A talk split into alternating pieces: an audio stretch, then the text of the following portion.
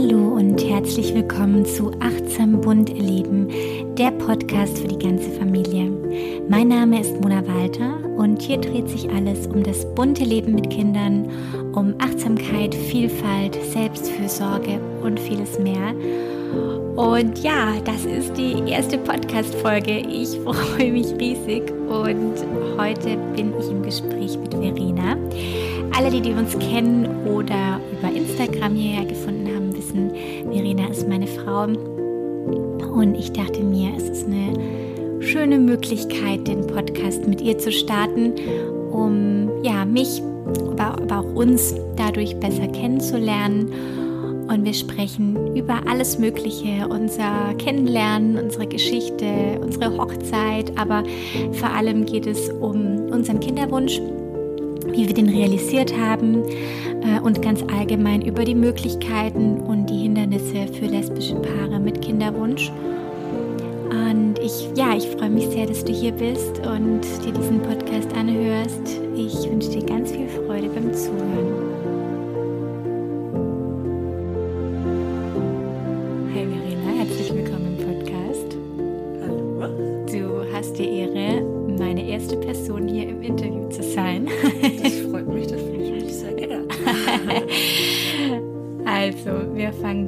An mit meiner ersten Frage, die, die ich allen Interviewgästen und Gästinnen stellen möchte. Und zwar ein Blick zurück in die Vergangenheit. Mhm. Möchte ich gerne wissen, was deine liebste Kindheitserinnerung ist. Oh, meine liebste Kindheitserinnerung, da muss ich mal kurz überlegen. Hm. Ich glaube tatsächlich, dass das war oder dass das ähm, ist, dass ich mit meinen Freunden früher immer ich weiß nicht, ob das äh, auch in Deutschland so heißt, Räuber und Gendarm gespielt habe. Und ähm, ich eigentlich den ganzen Tag immer nur draußen war, entweder am Fußballspielen oder ähm, ja, eben mit meinen Freunden am Baumhaus bauen oder Räuber und Gendarm spielen. Also einfach viel Zeit auch draußen verbracht. Ja. Und vielleicht kannst du noch dazu sagen, wo du aufgewachsen bist? In Österreich, genau. Also in Oberösterreich bin ich aufgewachsen in einem kleinen Dorf. Und ähm, genau, da machen wir jetzt auch immer sehr gern Urlaub. und wir sind gerade auch hier. Genau. Und wie kamst du dann nach Deutschland und wie hast du mich kennengelernt? Also wir, meine Mama und ich, wir sind, als ich 15 war, nach Deutschland gezogen, weil meine Mama da einen neuen Partner kennengelernt hat. Genau, und mich dann gefragt hat, ob ich mir das vorstellen kann, mit ihr nach Deutschland zu ziehen, weil das ja auf lange Sicht eine Fernbeziehung über 560 Kilometer schon ein bisschen viel ist. Und ja, dann habe ich da mich auf das Abenteuer eingelassen und wir sind dann nach ähm, Deutschland gezogen.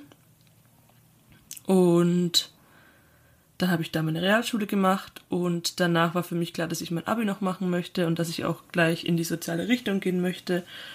Und deswegen kam ich dann oder bin ich dann auf das sozialwissenschaftliche Gymnasium in Heilbronn gegangen und da warst auch du. Genau. und da waren wir in einer Klasse zusammen, hatten am Anfang aber noch nicht wirklich so viel miteinander zu tun. Also man kannte sich natürlich, weil wir auch eine relativ kleine Schule und relativ kleine Klasse waren.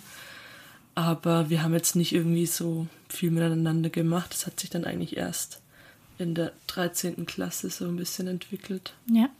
Durch noch, mit noch zwei anderen Freunden haben wir dann so eine Vierer-Clique. Genau, und wann sind wir dann zusammengekommen? Zusammengekommen sind wir dann nach dem Abi. Ja. Genau. Eigentlich war ich jetzt zu dem Zeitpunkt schon in England. Ja, genau. Mona hat ja direkt nach dem Abi ein Au-pair gemacht in England und da ähm, habe ich sie dann besucht und dann haben wir gesagt, dass das ähm, sich für uns beide so gut anfühlt, dass wir jetzt einfach auch schon sagen können, dass wir ein Paar sind, weil es sich sowieso schon so angefühlt hat. Obwohl es klar war, dass ich dann noch ein Jahr in England sein werde. Ja, genau. Deswegen wollten wir eigentlich noch warten, aber das hat für uns dann, konnten wir nicht mehr warten. Und was hast du gemacht in der Zeit, wo ich in England war?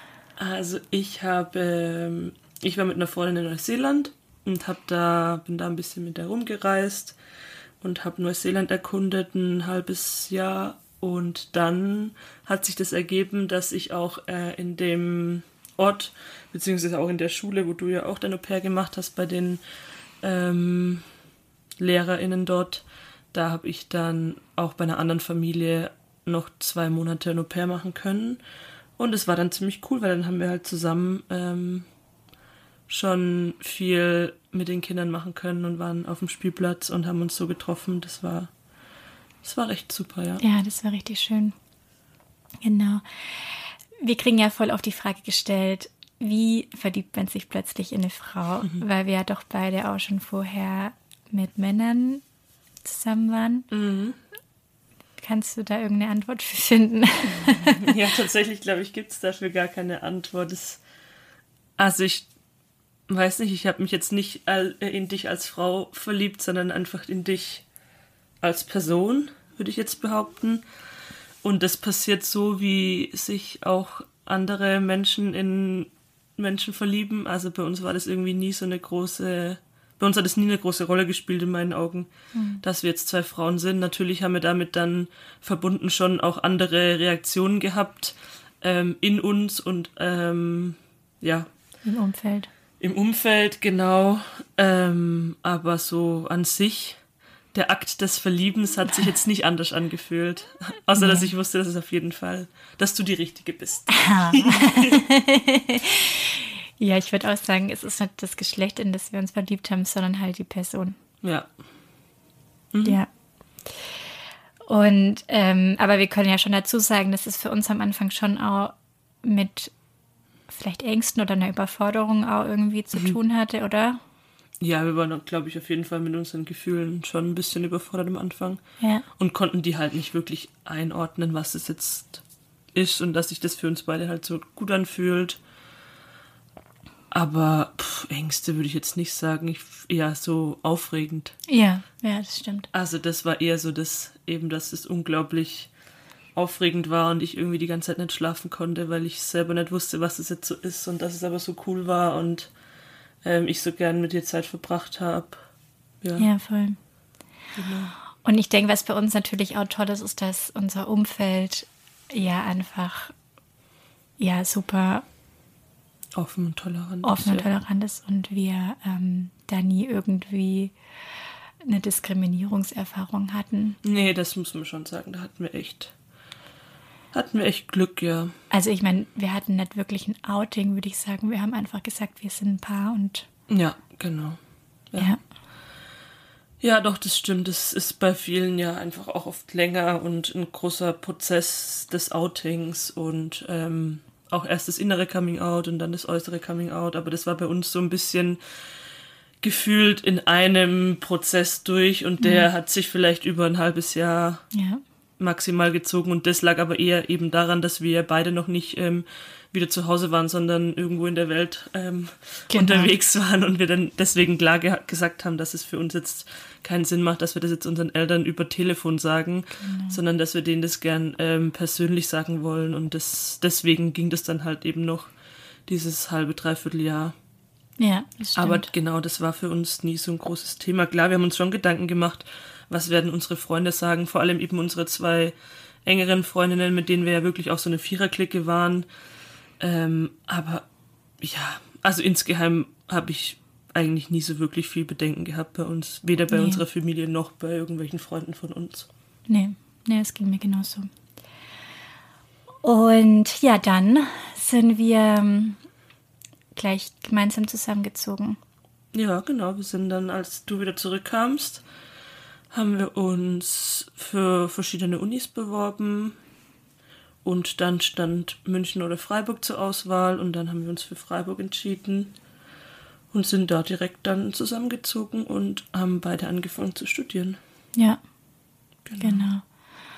Und genau, das war unsere erste Wohnung. Mhm. Und eigentlich war schon ab dem Moment, als wir zusammengekommen sind, so für uns beide klar, dass wir unser Leben zusammen verbringen wollen, oder? Ja. Doch, glaube ich schon. Also so über heiraten haben wir ja schon sehr früh auch gesprochen. Ja, ich glaube, dass das auch damit so ein bisschen zusammenhängt, dass das bei uns tatsächlich für uns beide schon immer also unabhängig auch voneinander klar war, dass wir gern heiraten möchten und auch gern Kinder haben möchten Ja. und dass wir natürlich darüber geredet haben, auch eben unabhängig von uns als Paar und deswegen für uns klar war, als wir dann zusammen waren, dass es für uns beide sowieso schon ähm, eine klare Sache ist, sozusagen. Und wer hat den Heiratsantrag gemacht? Ich. ja, das ähm, war mein Part. Du hast ja damals gesagt, dass ähm, du mich als erstes geküsst hast, wobei wir da immer noch drüber ähm, debattieren, ob das tatsächlich so war. Aber das lassen wir mal so dahingestellt, genau. Und deswegen haben wir dann, hast du dann gesagt, dass ja natürlich dann ich den nächsten Schritt machen muss. Aber das war mir auch, also das habe ich auch sehr gerne gemacht und ähm, ich habe mich. Hast du jetzt gerade schon wieder Tränen? Ja.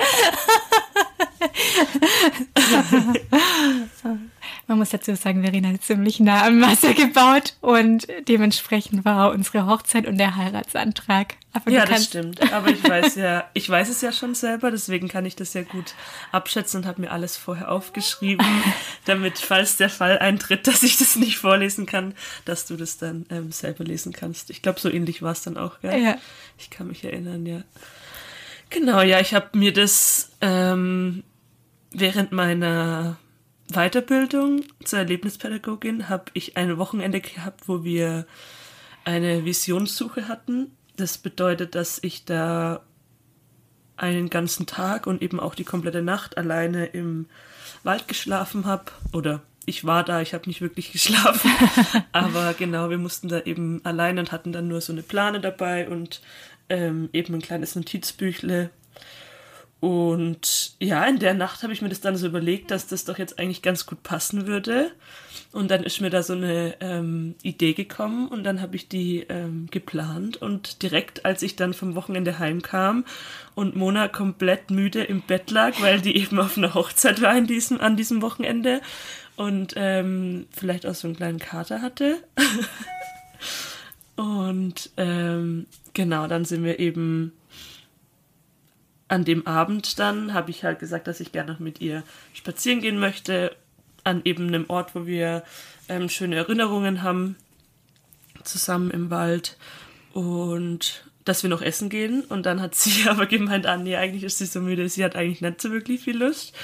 Ich habe es dann aber noch geschafft, ähm, sie zu überreden und dann sind wir da eben spazieren gegangen und saßen dann da auf einer Bank und dann habe ich sie da gefragt, ob sie meine Frau werden will.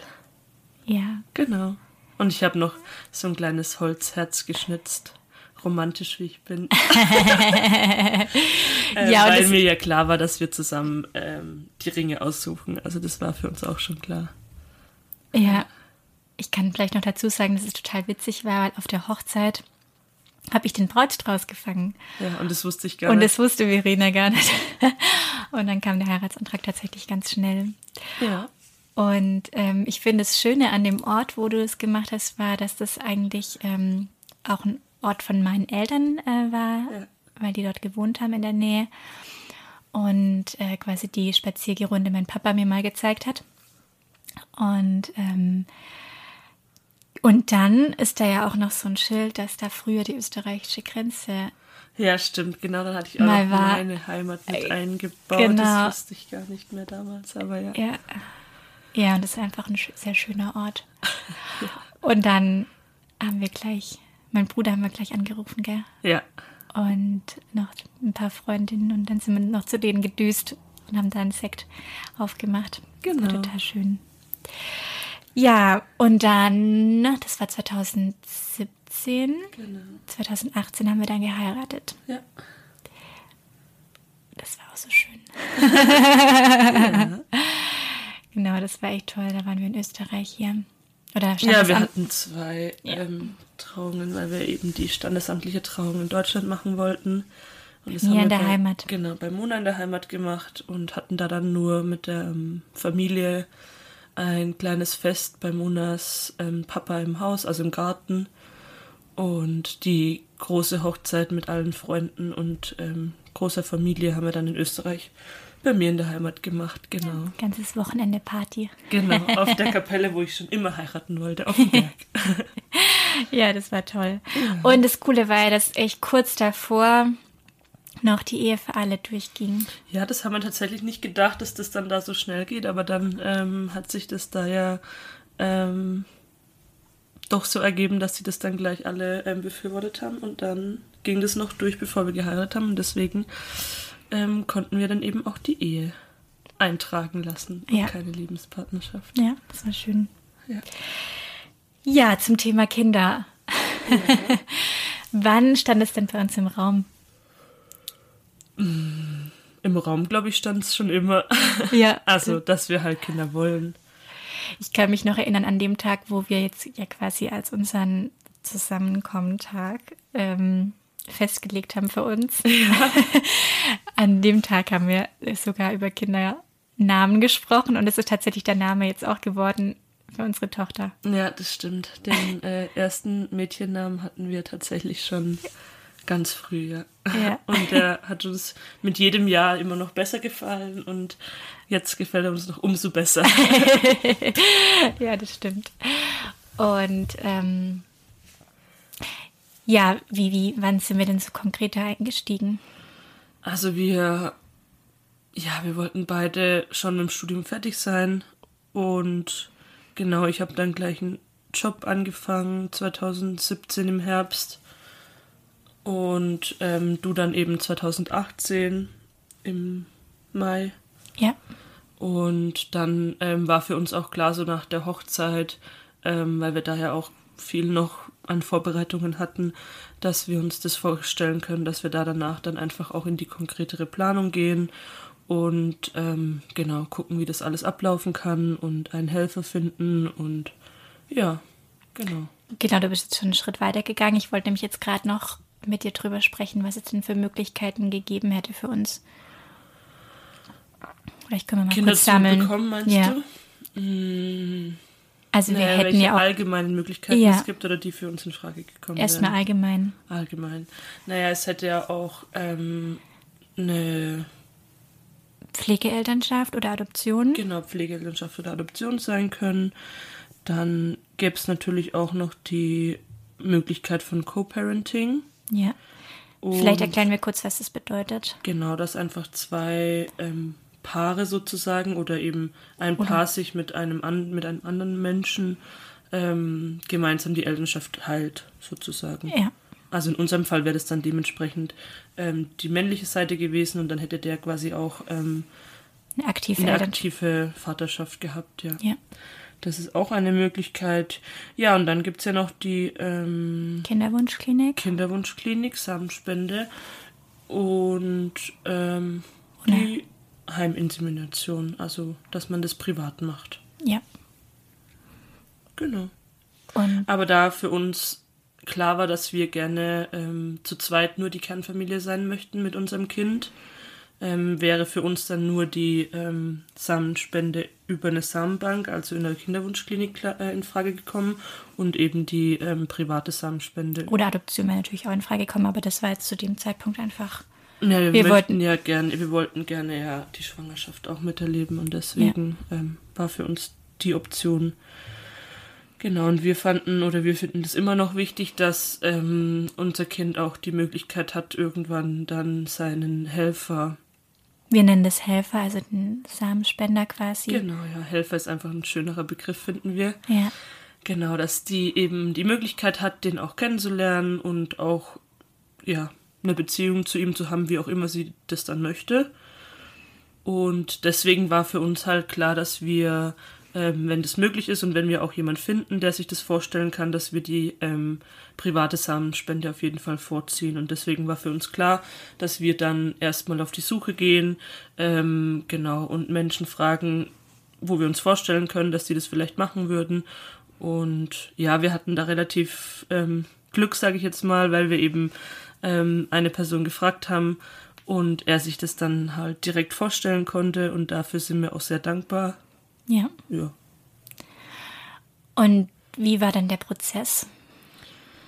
Also der Prozess war dann so, dass wir eben mit ihm gesprochen haben und ihm das erklärt haben, wie wir uns das alles vorstellen, dass wir eben zu zweit die Kernfamilie sein möchten, dass ähm, ich dann auch die, äh, das Kind adoptieren möchte und dementsprechend er dann, wenn das Kind auf der Welt ist, alle ähm, Rechte und Pflichten auch abgeben ähm, würde und somit dann quasi ja keine aktive Rolle mehr spielen würde.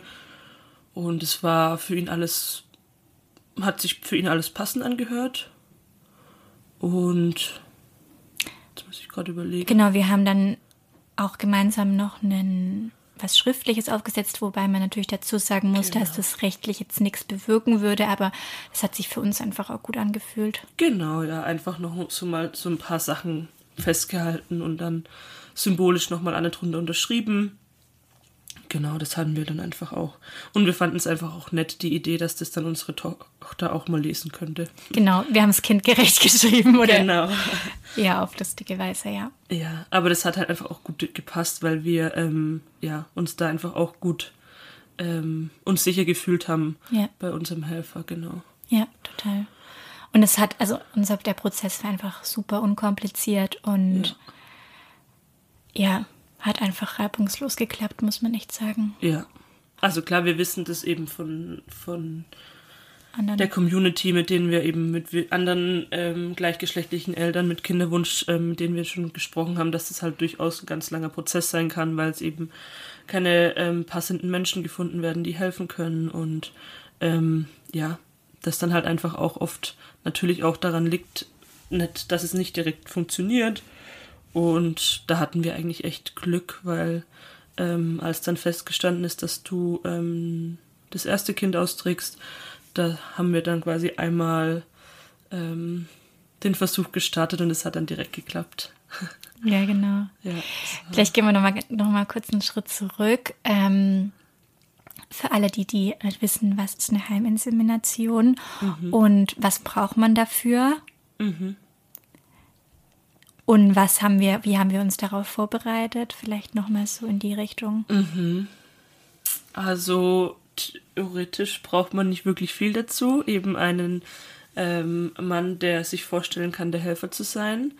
Der ähm, ja, spendet dann seine Samen und dann ähm, haben wir so ein Paket bestellt im Internet, ähm, wo eben dann so sterile Becher und Spritzen drin sind und ähm, genau, dann hat man quasi wir haben dann über den Clear Blue Fertilitätsmonitor ähm, deine Gut, dass du den Namen jetzt maximal fruchtbaren Tage ausgerechnet oder ausrechnen lassen eben, weil natürlich dann da die Wahrscheinlichkeit am höchsten ist, schwanger zu werden.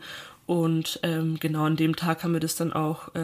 Der zeigt dann immer an maximale Fruchtbarkeit. genau, ja, also das machen ja auch viele Paare, Ja. viele heterosexuelle Paare, die einfach ähm, genau einen Kinderwunsch haben, damit sie da einfach ähm, besser planen können. Ja. Und das ist halt eine Möglichkeit, man kann auch Temperatur messen und so weiter. Genau, und das war dann da der Tag und dann, ähm, genau, haben wir das so organisiert und dann war das einfach, ja. Ne- Genau, im Grunde kommt der Samen in den Becher, man zieht es mit der Spritze auf und führt es ein. Genau, ja, es ist ziemlich unkompliziert. Wir haben es uns am Anfang so ein bisschen, ja, also die Situation an sich ist ja schon so ein bisschen ungewohnt komisch. Ja. Aber im Endeffekt, glaube ich, haben wir uns davor mehr Gedanken gemacht, als es dann im also das, als es dann war, weil Ja. es war einfach nur, genau, es hat voll gepasst. ja. Ja. Genau, und das ist eben die Heiminsemination. Das bedeutet das, dass man das halt Ja. einfach zu Hause macht, ohne ärztliche Aufsicht und was auch immer, genau. Ja. Genau, und haben wir jetzt schon geklärt, wer, warum ich als erstes das Kind ausgetragen habe? Nee, das habe ich einfach nur gesagt. Ähm, das lag einfach nur daran, dass wir das dann so entschieden haben, dass es bei unseren Jobs einfach gut so gepasst hat. Ja. Und du in dem Moment das, ja, sich das für dich einfach stimmiger angefühlt hat als für mich. Und ich habe da eben gerade auch den Job gewechselt gehabt und ähm, das hat einfach so gut gepasst. Und du hattest dann auch einen festen Vertrag. Und es ist, und es war für uns ja trotzdem klar, dass es, dass du trotzdem ein Kind austragen Auch wirst. gern genau. werden möchte. Genau, ja. Ähm, und wie war für dich so das Erlebnis der Schwangerschaft Mm, von mir? aufregend. ähm, nee, es war mega spannend, einfach zu sehen, was da so alles passiert. Wie der Bauch wächst, wie man dann anfängt, Sachen zu spüren, wenn sich die Kleine im Bauch bewegt und ähm, ja. Also es war am Anfang schon ein bisschen hart, weil es dir ja echt schlecht ging und ich ja nicht wirklich viel machen konnte. Und es war dann schon ein bisschen hart auszuhalten für mich. Aber ja, da musstest du halt durch, leider. Ja. ähm, aber ja, sonst war es schon echt super schön. Auch wenn du ja sagst, dass die Schwangerschaft jetzt für dich jetzt nicht so, also aufgrund von den Sachen, die du halt hattest, dass die am Anfang schlecht war und dann ähm, du ziemliche Rückenschmerzen bekommen hast, war das jetzt ja nicht nur das, die pure Erfüllung, sage ich jetzt mal. Ja. ähm, aber alles in allem fand ich die Zeit, wo du schwanger warst, schon echt schön. Ja, wir haben es auch echt genossen. Genau, das auch. Ja, so auch die Zweisamkeit haben wir noch mal in allen Zügen. Nochmal eine Spur mehr ausgekostet. Ja. Auf jeden Fall. Ja, und ich muss dazu sagen, ich hatte schon auch immer das Gefühl, und ich weiß nicht, ob das dann, also ich kann mir vorstellen, dass es schon auch nochmal anders ist, weil du halt auch eine Frau bist, hatte ich das Gefühl, dass du so Sich gefühlsmäßig immer voll bei mir warst mhm. und da also ich hatte oft das Gefühl, dass du das alles so gespürt hast, wie ich das gespürt habe, dass, dass du da so voll ja. ja. voll drin warst, obwohl du das ja selber noch nicht erlebt hast. Ich glaube, ja. das wird auch nochmal spannend, wenn es jetzt so ist, dass du schwanger sein, wenn du schwanger bist. Ja, ich glaube auch, dass das dann nochmal was anderes sein wird. Ja. Aber ja, ich glaube schon, dass das durchaus so ist, dass man sich das vielleicht als Frau schon ein bisschen mehr vorstellen oder besser vorstellen kann, wie, wie, wie ein Mann vielleicht, ja. Ja. Auch die, schon allein diese Unterleibsschmerzen und so. Ja, ja, klar. Und ähm, ja, wie war die Geburt? wie war das für dich? Ja, das war nochmal eine Spur aufregender. ja. Ich, ja, es war einfach echt schön. Ja. Muss ich schon wieder heulen? Ja. genau, wir können, da will ich nochmal eine extra Folge auch zu machen, wahrscheinlich zur Geburt und Kaiserschnitt und so weiter. Mhm. Aber Genau, ähm, vielleicht kannst du noch mal kurz sagen, am Anfang waren wir ja zu Hause, wir hatten eine Hausgeburt geplant. Wir haben alles äh, eingerichtet und aufgebaut. Wir hatten so einen Geburtspool ausgeliehen und ja, alles schön gemacht im Zimmer. Kerzen, Musik, genau sowas alles. Und dann ging es bei dir um nachts um zwölf los. Wir haben ja davor noch einen Film geguckt. ähm, und das war ja auch der letzte Tag, bevor wir hätten zum Frauenarzt müssen, mhm. weil du ja schon ähm, fünf Tage drüber Sieben. warst. Sieben Tage drüber warst, genau. Und du das aber unbedingt nicht wolltest. ich glaube, das hat sie schon ein bisschen gespürt. Ja. Und genau, dann ging es genau da um Mitternacht los. Und ähm, ja, ich habe, du bist dann nochmal in die Badewanne. Ich habe dann den Geburtspool eingelassen, weil es dauert ja ein bisschen, so ein Riesenbecken zu füllen. Und das hat dann auch echt, also es war echt schön, fand ich. Das war am Anfang, du hast das natürlich auch super gut gemacht, finde ich. Ähm, ja, und dann war das so das, äh, der Prozess. Dann haben wir irgendwann die Hebamme angerufen. Die war da noch relativ entspannt und hat gemeint, ja, jetzt arbeitet er mal und so. ich komme dann. und ähm, ja, dann waren wir da zu Hause die ganze Zeit und du hast äh, fleißig gearbeitet, was man dann eben auch gesehen hat, als die ähm, Hebamme kam und dein Muttermund schon relativ weit offen war. Und sie dann gesagt hat, ha, okay, jetzt äh, hole ich gleich meine Tasche und es geht los, so quasi. Und ähm, ja, das war echt schön. Und dann ähm, war sie so, dass die Kleine immer so ein bisschen ähm, ihre Herzzone auf und ab ging und das hat die ähm, Hebamme so ein bisschen beunruhigt und dass sie auch nicht genau tasten konnte, wie sie lag. Und ähm, ja, genau, dann war das eben der Prozess, dass dann sich im Endeffekt ähm, das für uns klar war, dass wir gerne in die Klinik gehen möchten, weil man eben auch gemerkt hat, dass nichts vorangeht ähm, und die Kleine da einfach auch viel Stress hatte schon im Mutterleib, durch das es sich halt dann so ein bisschen gezogen hat und die Hebamme uns das dann quasi zur Wahl gestellt hat und wir dann entschieden haben, dass wir das gerne möchten. Und genau, dann sind wir ins Krankenhaus gefahren und dann ging es da auch wieder relativ schnell, weil dann eben klar war, dass es ähm, durch eine natürliche Geburt nicht mehr möglich ist. Und ja, innerhalb von, ich glaube, einer halben Stunde musste ich dann noch irgendwelche Sachen unterschreiben und dann schon wurdest du schon fertig gemacht für die OP und du musstest dann noch währenddessen du aber eigentlich ja noch wen hattest, auch irgendwelche Sachen unterschreiben für die Narkose und was weiß ich. Also das war schon alles ein bisschen mhm. ähm, surreal in dem Moment. Und ja, vom einen auf den anderen Moment waren wir dann im OP und ich dürfte ja zum Glück dabei sein, weil das ja, war das ja war wegen schön. Corona auch nicht ganz klar. Ähm, aber das hatte dann zum Glück geklappt und dann hatte ich schon die Kleine im Arm. Ja. ja, das war echt berührend. okay, Frau, kurzes Break, glaube ich. nee, aber das war echt schön und vor allem, ich meine, in den ersten Wochen konnte ich ja auch einfach wenig machen, weil ich schon einfach starke Schmerzen hatte durch ja. die Kaiserschnittnarbe und ähm, ja einfach auch in meiner Bewegungsfreiheit voll eingeschränkt war. Und da hast du ja, ja eigentlich, stimmt. also ich habe eigentlich nur gestillt und alles andere hast du gemacht. Ja.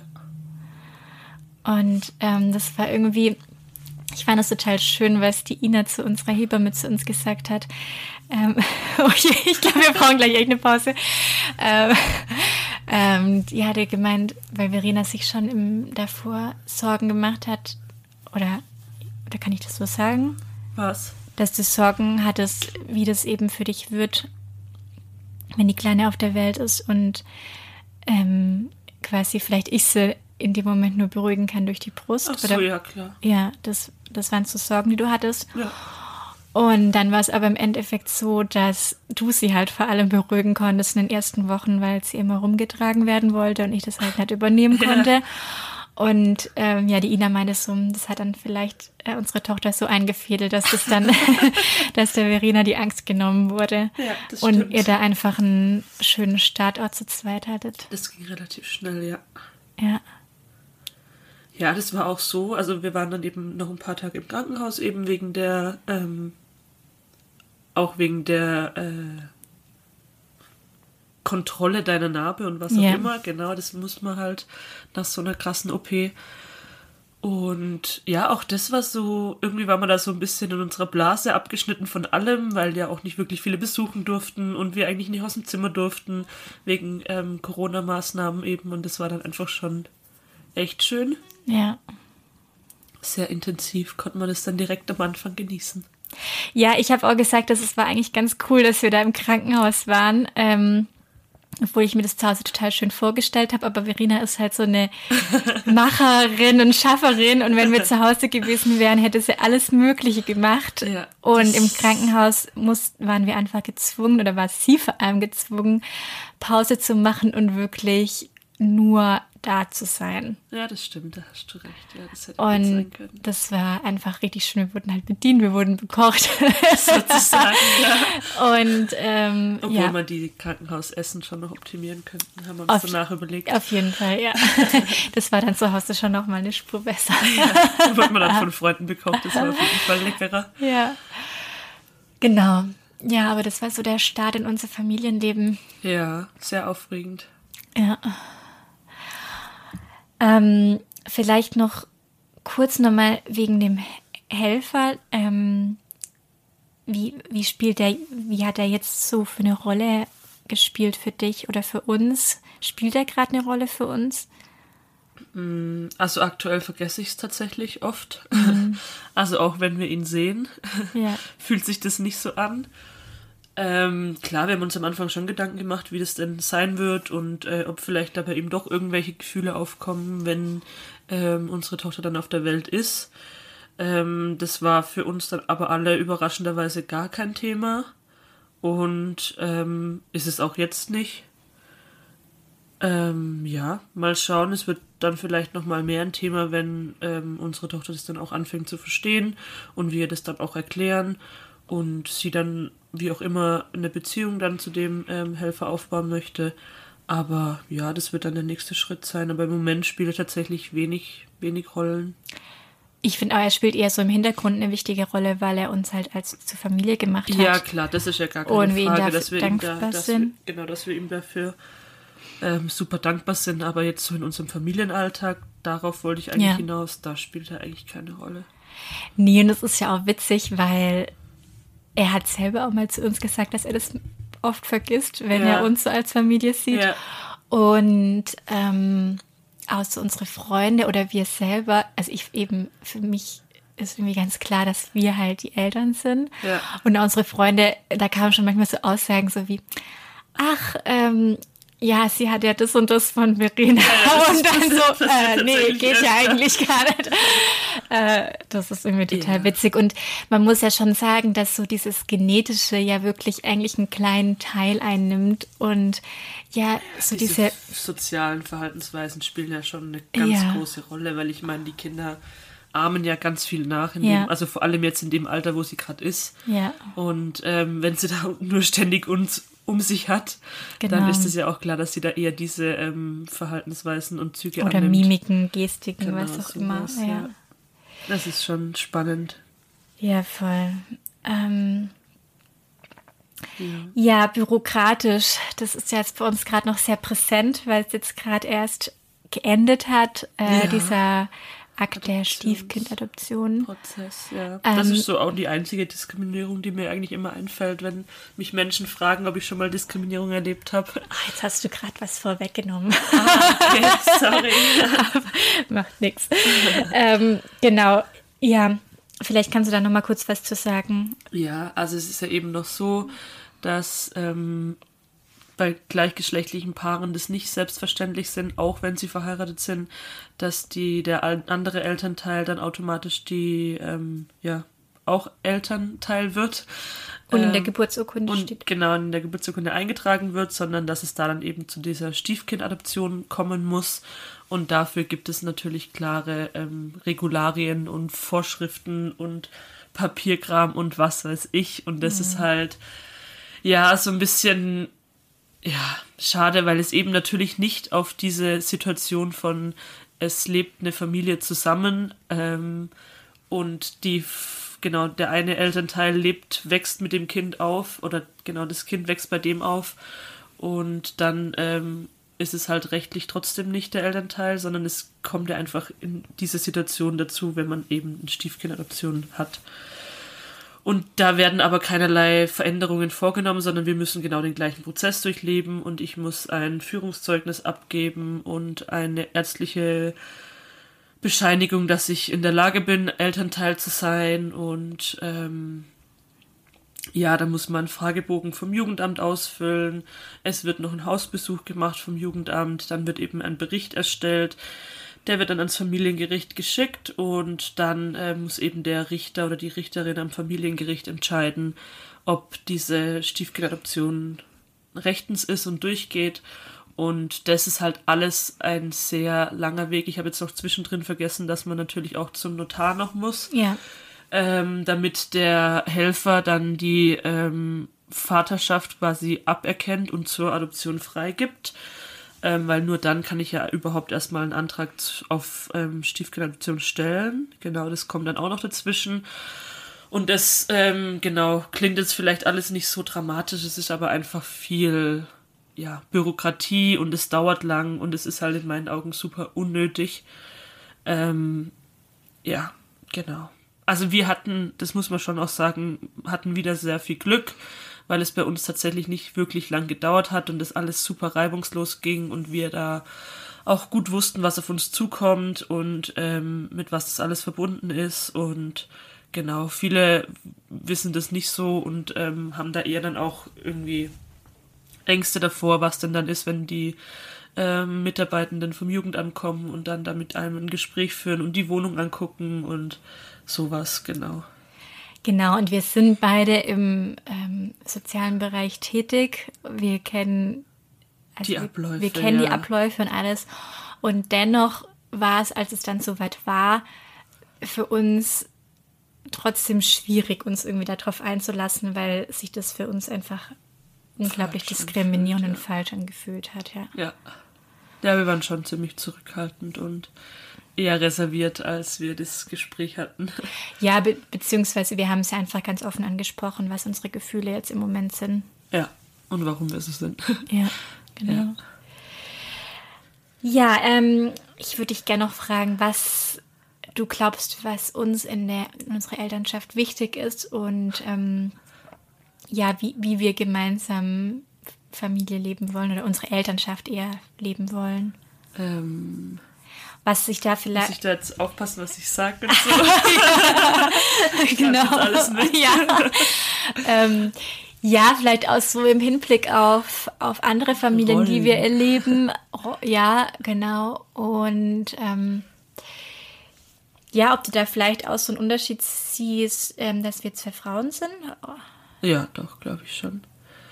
Ja, was ist uns als Eltern wichtig? Natürlich ist, also das ist, glaube ich, wie, wie allen oder ich hoffe, wie vielen Eltern wichtig, dass es unserem Kind gut geht. Und ähm, ja, ich glaube schon, dass das eine große Rolle spielt, dass wir zwei Frauen sind, aber das ist jetzt halt meine Meinung.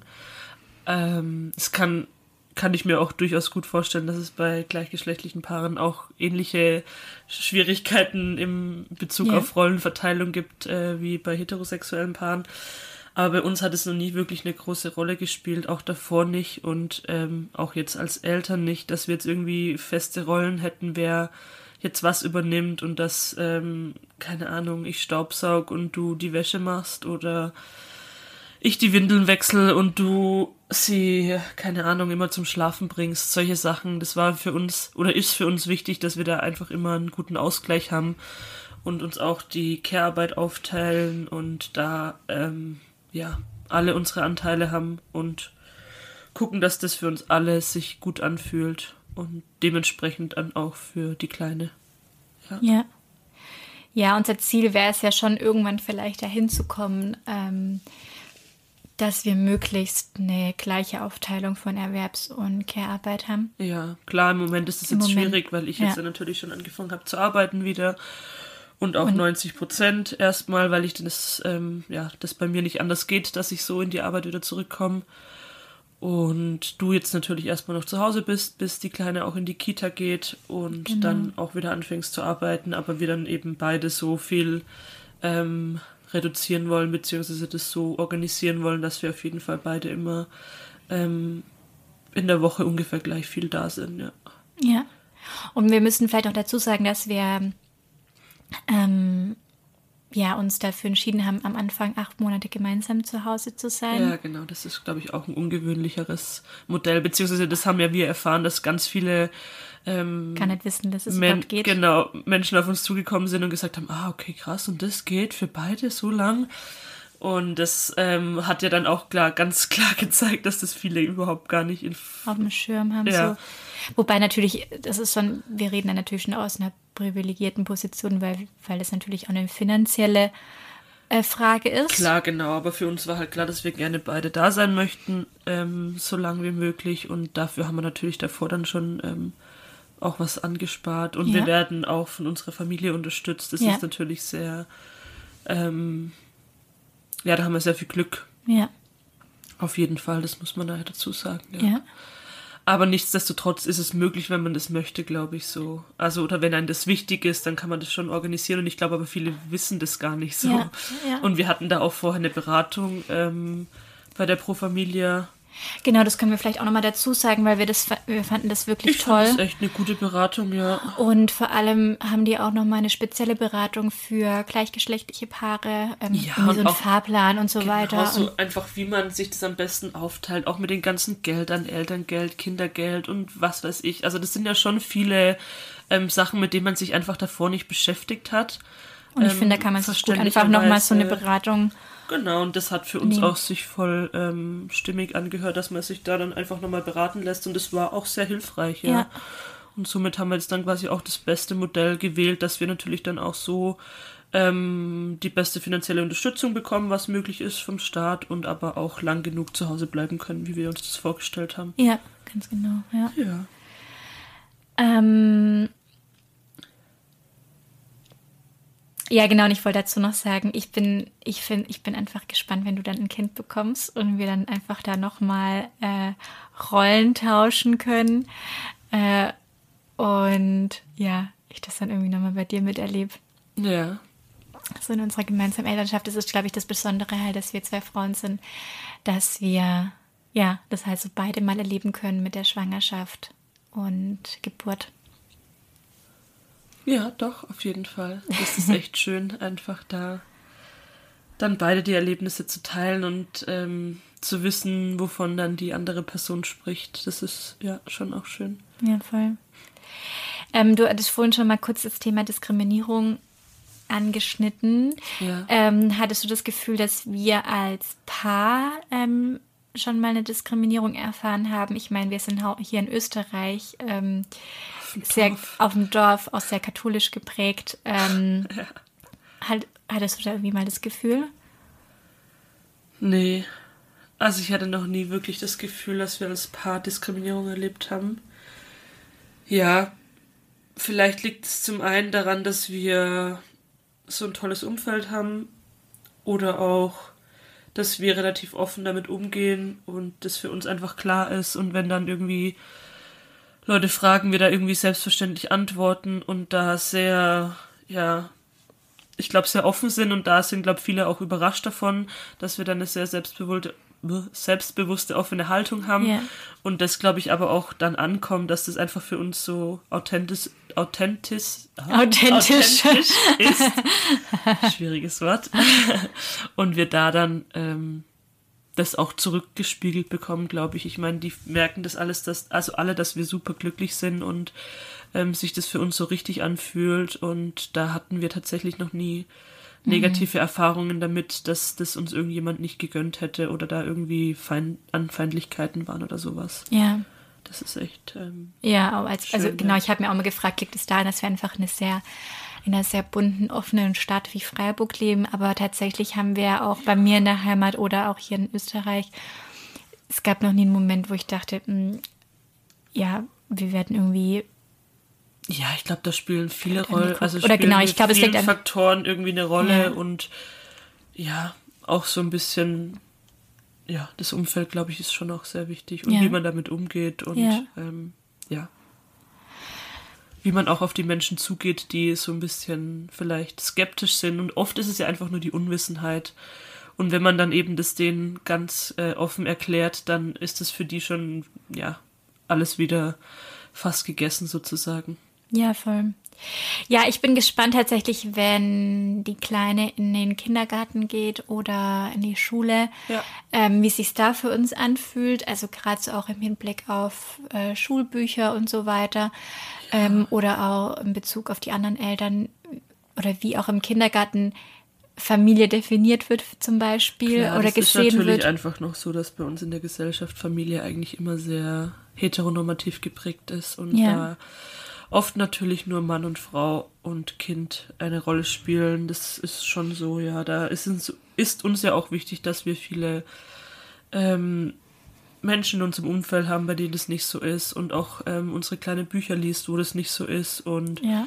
genau, ich glaube, dass wir da auch dann das nochmal spannend wird, wenn äh, sie dann eben mit ähm, solchen ähm, Bildern konfrontiert wird in Kita, Schule, wo auch immer, Spielgruppen, sowas, ja. Ja, ja, das stimmt.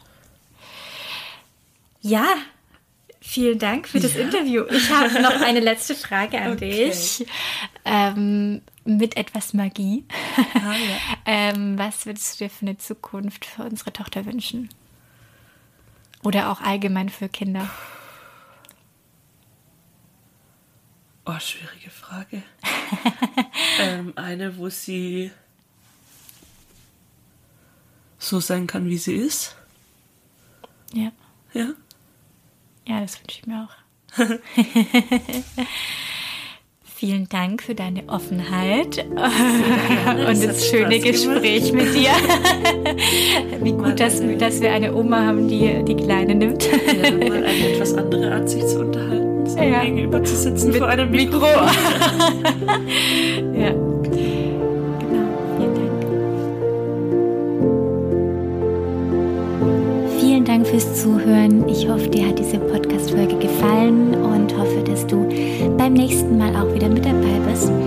Ich habe vor, jeden Sonntag eine neue Podcast-Folge zu veröffentlichen. Du kannst gerne diesen Podcast auch abonnieren, damit du keine Folge verpasst. Und ja, es wäre ganz toll, wenn du von meinem Podcast in deinem Umfeld erzählst, damit einfach noch mehr Menschen davon erfahren. Und ich würde mich auch riesig freuen über positive Bewertungen bei iTunes. Und ja,